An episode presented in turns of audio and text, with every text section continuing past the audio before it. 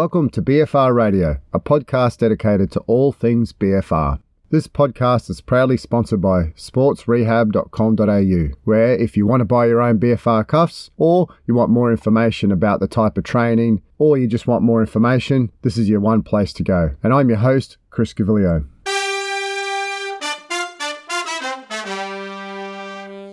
Hi, everyone, and welcome back to BFR Radio. A couple of episodes ago, I reviewed the role of BFR and the potential for rationale for improving bone reformation. I think this has a really great concept within the role of the elderly, people who are rehabbing or recovering from a bone stress reaction, and also in those endurance based sports such as running and triathlons and so forth, where in conjunction with their strength training, it may actually provide an additional benefit to their strength adaptation and their potential for decreasing stress reactions and so forth. Just going through that previous paper, that they proposed that the main mechanism behind a favorable bone response with the use of BFR could be through an increase in the intramedullary pressure and also interstitial fluid flow within the bone caused by the venous occlusion as it highlighted, there was a few studies, also animals, but a couple of human studies that actually highlighted that there was actual favorable pathway responses. And in some cases, they showed an increase in healing in animal studies where they were able to actually provide a control type situation. And that really gives great potential for use in human type activities. From this, I thought I'd then review a paper, which is a case review uh, it's called rehabilitation of an osteochondral fracture using BFR restricted exercise. Once again by Jeremy Loenneke. And this guy, as I said earlier, he's producing lots of great research. As we might recognize, a case study is N of one. It's hard to have a control group, but it's nice to hear these stories. And that's why I actually do how you do BFR as you listen to the story, it highlights a situation which may actually give someone out there an idea to put that into their own practice. And that's what I'm hoping to do with these type of articles and case reviews and interviewing people to find ways for practitioners and people out there who might say, I think this might work in my own situation. So I'll get straight into the case review here. In this study, they spoke about a 22 year old male natural bodybuilder who was 175 centimeters tall and 70 kilos in body weight and was training for, uh, and was training for a regional USA competition. Two weeks before the competition, he developed pain on the lateral aspect of the right knee while squatting. The patient reported he felt something snap and pop in his knee and tried to continue his workout. However, the pain became too great to continue with higher load training. This athlete actually used previous knowledge from a popular press article written on practical BFR training, and the patient finished his leg workout using low loads in combination with BFR using elastic knee wraps. As we all know, a lot of studies use set with cuffs, but there's some studies out there that actually highlight the use of elastic knee wraps being able to create occlusion, because that's all we're trying to do. One day after this incident, the patient scheduled an appointment with an orthopedic surgeon. In addition, the patient contacted the research group for greater insight into practical BFR training, and this is how this case study came about. The patient thought he had torn his meniscus and sought a low low alternative that would help him maintain his skeletal muscle mass for his upcoming competition. Therefore, the patient was advised that he should perform low load BFR resistance training if he was able to do it pain free. The patient was instructed to make the traditional full set 75 rep protocol where your first set is 30 reps followed by three sets of 15. Three days after the initial injury, he went in for his scheduled appointment with a physician. On examination, his right knee showed an effusion. There was no warmth and the knee was capable of being fully extended. However, he was only capable of flexing his right knee to 120 degrees versus 140 on the left. There was no tenderness on palpation on the lateral or the medial joint lines. Additionally, there was no tenderness on the patellofemoral compression or pain with grinding on the medial or lateral compartments. There was slight pain laterally with varus stress as well as with hyperextension stress. The patient then got an MRI on his right knee, and the results indicated a significant osteochondral defect involving the inner weight bearing portion of the medial femoral condyle of his right knee. The osteochondral fracture was loose and was displaced inward by 4 millimeters and was overlaying the medial tibial spine. Based on the MRI results, it was recommended surgical intervention to repair the defect as soon as possible. The patient, however, wanted to compete in the bodybuilding competition that was to occur in 10 days, so surgery was postponed. As a result of this, surgery was to be scheduled following the bodybuilding competition. Since he was pain free while training with low load BFR exercise, the patient continued to use this training modality up until his scheduled preoperative evaluation. 10 days after the decision to postpone surgery, the patient competed in both the open lightweight and junior divisions and placed the top five in both divisions. This was the first of three competitions that he originally had planned before his knee injury. Two days after this competition, the patient returned for his preoperative evaluation. Upon examination, it became clear that he was healing and had essentially no symptoms. He had previously been shown to have an osteochondral fracture. However, the examination on this day showed no effusion or tenderness. He also presented with normal knee range of movement and ambulated with no limp. A repeat MRI revealed that only a small bone density could be seen, which measured only 2 millimeters at most on the view compared to the initial 4 millimeters. Following the examination, it was the physician's impression that the osteochondral fracture had been pushed back into its anatomical place and had begun healing. They recommended that the patient continue with the low load BFR training until he was six weeks post the original injury, and then to gradually increase his activity and the loading according to what he would normally do in the gym. Therefore, this case study suggests that practical BFR using knee wraps may serve as an effective stimulus during rehab from a knee injury. Anecdotally, the patient verbalized that he was able to maintain skeletal muscle mass with low load BFR training using knee wraps. As with BFR and muscle hypertrophy, the primary mechanism behind the benefits of skeletal muscle with BFR is thought to occur through a fluid shift induced cellular swelling. And with respect to the bone formation, the fluid shifts and increase interosseous pressure from vascular occlusion are also thought to be beneficial for bone formation. Previous research using low load BFR exercise have found favorable changes in bone metabolic markers, which may provide a possible explanation for the initiation of the healing response observed in the two weeks of low load BFR training with knee wraps. Again, the article went on to say that this hypothesis is speculative and to be cautious around using this as a potential mechanism to explain what happened. However, when you start to look at the body of evidence that's out there and the people that are using these type of training intervention, there's something in there for the users out there. As we all know, there's responders and non-responders. And that's okay because if you're able to use this and use it safely under the guidance of people out there, I think it's worthwhile investigating to see if it'll actually work. Although this was a short review, I thought it was a really great follow up to the one that I did two podcasts ago to actually show a real life case study of someone that's out there using it in a sport where the role of muscle size is of major importance. And on that note, we're going to go on to how you do BFR. So, uh, on how you do BFR, I've got Dr. Christopher Brandner, a strength and conditioning coach with Aspire Academy. Uh, welcome aboard. Thanks, Chris. I'm really honoured here to have Chris because he's actually done his PhD in the area of blood flow restriction. He's a strength and conditioning coach. But more so back to his PhD, I guess when he came on board around that 2011, I know as myself, when I actually brought out my first sports rehab tourniquet, I just got back from the UK. I struggled to actually get a really good product out there. And um, those who remember my very first model, it was a quite a big, bulky type setup. And now I've got multiple sizes, quite slimline. So it's been an evolution. So when you think about back in 2011 when Chris first did his PhD, all his studies in this area, to this point now, he's actually now been able to put all the data together. It takes a long time to actually write a paper and finally get it out to publication. And I can attest to that, that's for sure. And I'm just really interested in getting his thoughts on how it, the evolution of BFR. It's been around since the 1960s, um, more so in KAATSU out of Japan. So it's actually been around for a while. It's really well researched. However, I think the world of social media helps increase popularity in, in certain products and certain tools in our training toolbox.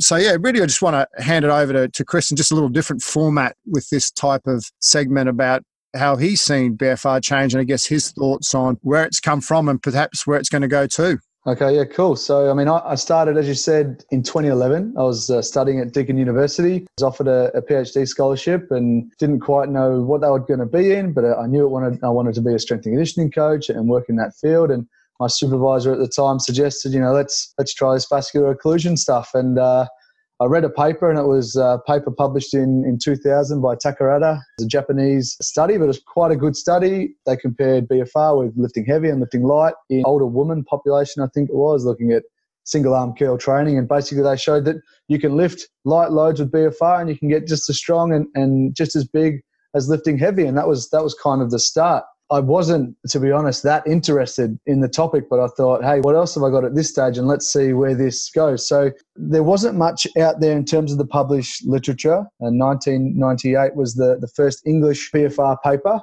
There was a, a journal created at the International Journal of, of KAATSU Training, and KAATSU Training is the, the Japanese version of BFR training. So it, it, was information was slowly out there, but maybe it was more more in Japan and, and in non-English language even Jeremy Loenneke, who is the most prolific BFR researcher out there, he had only published just quite a few papers, uh, maybe a review paper, maybe a couple of acute studies. And, and, so there really wasn't that much out there. So when I first started, a bunch of cowboys applying tourniquets to limbs and restricting blood flow and not really knowing what we were doing. So heaps has evolved in that time. You know, that I started in 2011 and we're now in uh, 2019 now. So it's almost 10 years of, of, data that's out there. And, you know, Jeremy has got close to 100 publications in the BFR area, let alone what everyone else has contributed. So there's a, a lot more, lot more that we know. So when, I first started um, PhD, you know, you've got to review the area. It was nice because my lit review was quite small because there wasn't that much out there. I looked at neuromuscular responses, cardiovascular responses, obviously training adaptation to BFR but still, you know, we weren't sure how we were going to do that at, uh, at Deakin. We tried to get our hands on the, the KAATSU training devices. At the time, you could only get them, I think, from Japan. The American College of Sports Medicine was offering not scholarships, but, but the use of, of KAATSU devices if you were successful in obtaining a grant from them. So we applied for that, didn't get it. Okay, so back to the drawing board and uh, I must have must have stumbled across something in a, in a journal somewhere and and found this Zimmer product, which is a surgical based product uh, when when surgeries occur. And uh, they need to restrict blood flow to, to whatever surgical procedure is happening. You know, people are using these automatic cuff inflation systems, so they're not cheap because they're A grade, hospital grade, and you know, I think it was about fourteen thousand Australian dollars to get our hands on one of those, which included two upper body and two lower body cuffs. So we we really were, were starting from there, and you know, luckily for us, this machine also allowed us to monitor the restriction pressure during exercise, which was a cool feature. We weren't sure uh, you know, like a standard blood pressure cuff wasn't able to do that, for example, and we weren't sure what the KAATSU devices could or couldn't do.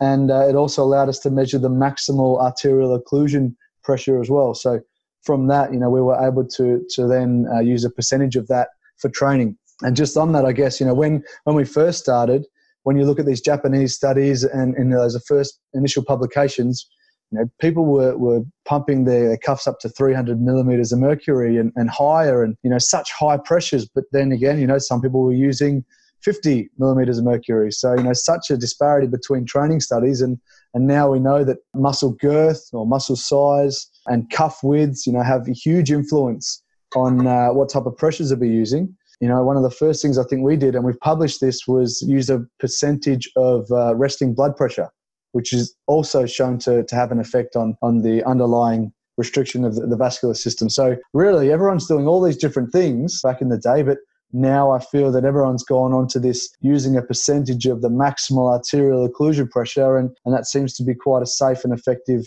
means to, to actually restrict the blood flow for exercise. Yeah, and, and when I think about that, you know, I kind of think there's practical BFR, you know, using an RP of 7 out of 10, that's been shown to be effective in literature, to the high end where you'll actually use something like a Zimmer or a KAATSU, where you'll actually be holding the set pressure throughout the whole exercise regime. And I guess somewhere in the middle with, you know, giving my own product a plug, where you can actually calculate a theoretical arterial occlusion or percentage of arterial occlusion, pump it up. And where my mind then goes to, as you said, from pressures as low as 50 up to 220 have been shown to be effective and set mine at 50% of arterial occlusion based upon that equation by Jeremy using limb circumference and blood pressures. And I actually find that a really nice, effective equation to use. It adds a little bit more science to my methodology. I guess when I first started, I used just absolute arbitrary pressures lower body 140 to 160. And, and I guess that's helped me adjust mine. And I know then when I go from a seated to a standing position,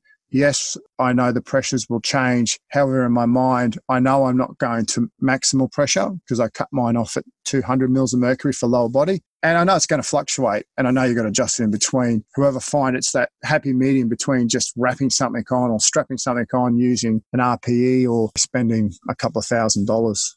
I agree. And I think Jeremy was one of the first one as well, probably to put out this practical BFR training with, with tourniquets or, or with wraps, knee wraps. And uh, I just don't think we know what's going on under in the underlying tissue. So I just, it's probably safe. But this RPE of seven out of 10, you know, that's also a bit arbitrary or very arbitrary. So would we use it? I wouldn't, but maybe for large training groups, maybe that's all you've got. But something like, yeah, the sports rehab tourniquet is, you know, you can set a pressure and yes, that, that will fluctuate with change of uh, range of motion through your exercise. But I think, as you said, you know, pressures of 50 up to 220 or pressures of 40% of your maximal versus 90% of your maximal all typically show increases in strength and muscle mass in a similar manner. So it seems to be like a large range of, of percentage of the, of the restriction pressure that you can use. And maybe lower pressures are just as effective as high pressure. So is there any real need to really pump it up? Maybe some people really like that big pumped up feeling as well. Possibly safe if you've got none, no underlying conditions, but you know maybe moderate pressures are, are okay too. So just keep cracking on with uh, moderate restriction pressures, and you know it's going to be safe, and you know you're going to get your your muscle tissue response as well.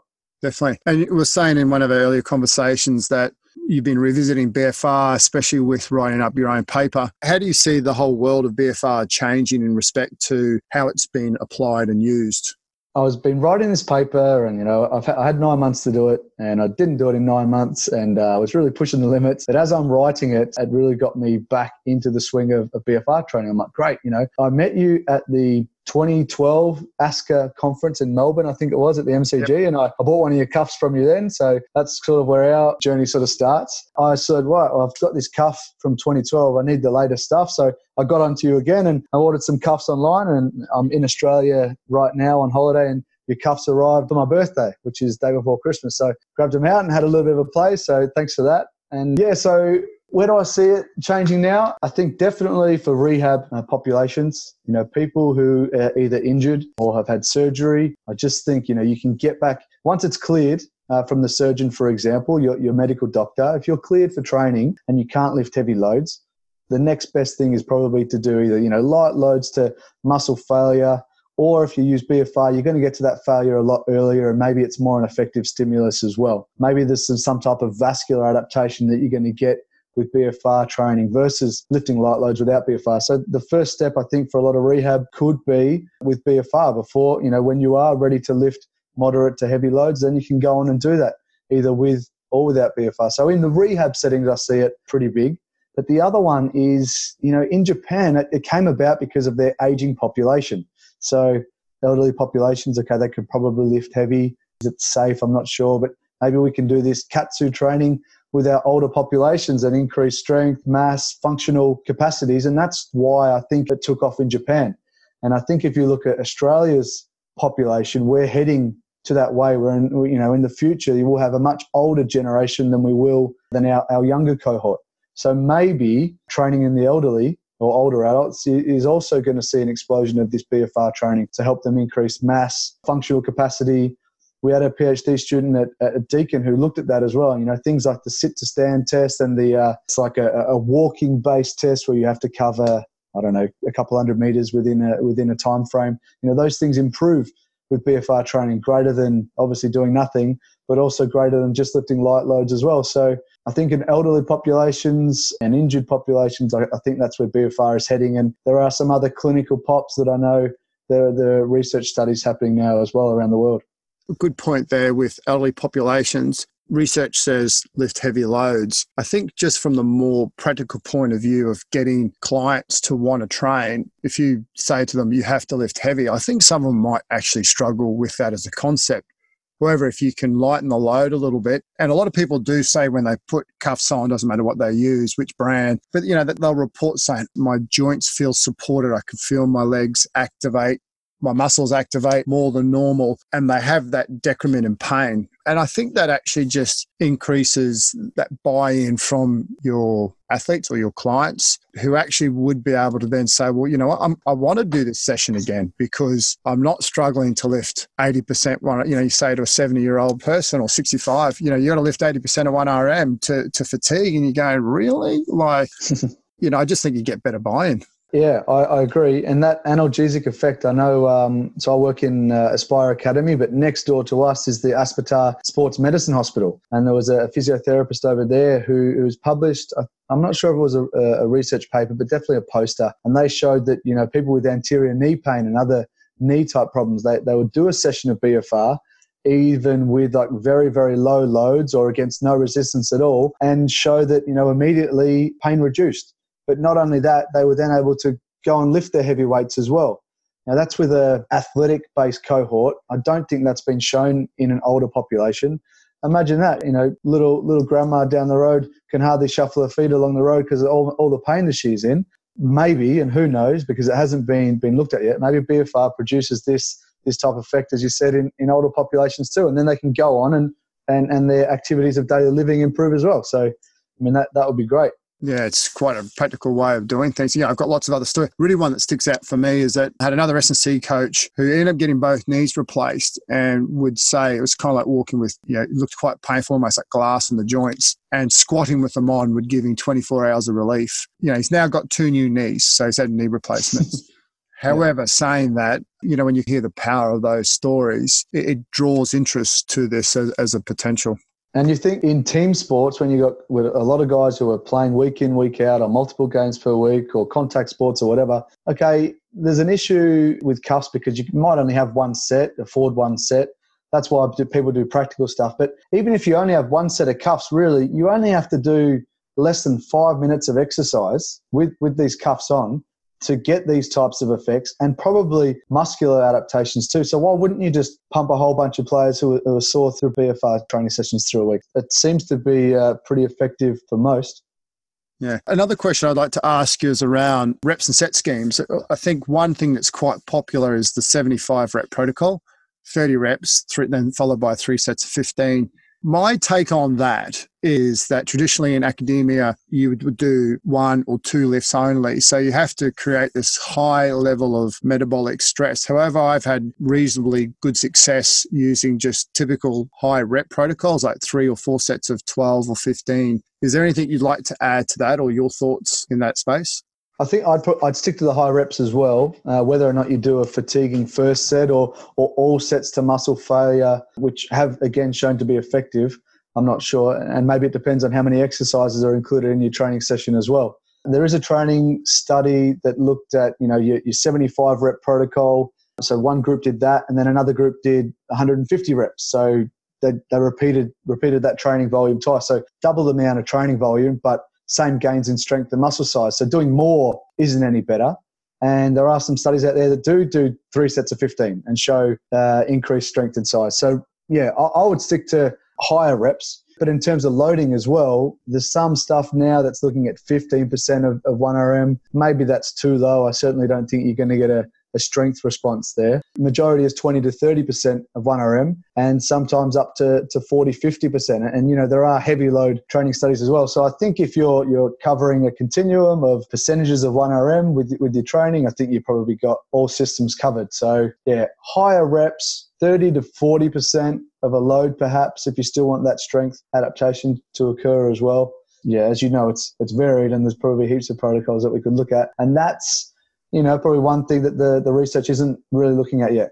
Different training adaptations to, to different types of uh, loading schemes, I don't think. And potentially, I sometimes think this is, and correct me, you have your own opinion here, that we all look to what does research say and we've got to follow what research says however you know i've been doing this segment for a little while now and there are people doing some real different stuff out there incorporating BFR that goes against what normal protocols would be. And I think we've got to use academia as a starting point to say this is roughly what we've got to be doing along these guidelines. However, we need to push the boundaries, especially if we have athletic populations where they need a sometimes higher load or higher intensity to actually get that response. Do you have any thoughts in, in that one? I think uh, just to follow up on what I said before as well is that the the research would say that if you're going to lift very low loads, your pressures should be higher. And if you're going to lift higher loads, your pressures can be can be lower as well. So, who's leading the race in terms of, of what we should be doing? Is it the research side of things, or is it the coaches out there that, who, are, who are performing BFR exercises as well? I'm not sure which way that conversation leads. Certainly, the researchers I think could could focus a lot on uh, clinical populations and probably the safety effects, which would help coaches prescribe training in a safe manner. There's a whole scope. I mean, if I was to go back into academia now, I'd love to probably delve into more of this BFR stuff and look at a lot more coaching type stuff, set rep, loading, pressures, that kind of thing.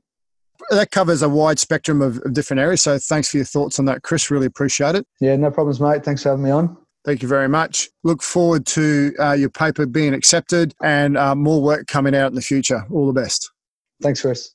And that's all today for this episode of BFR Radio. I hope you enjoyed it. If you want to take part in the podcast, please contact me through my website or on social media channels at Chris Gaviglio. For more information and to order a set of your own BFR cuffs, please visit my website at sportsrehab.com.au. Thanks for listening and keep the pump.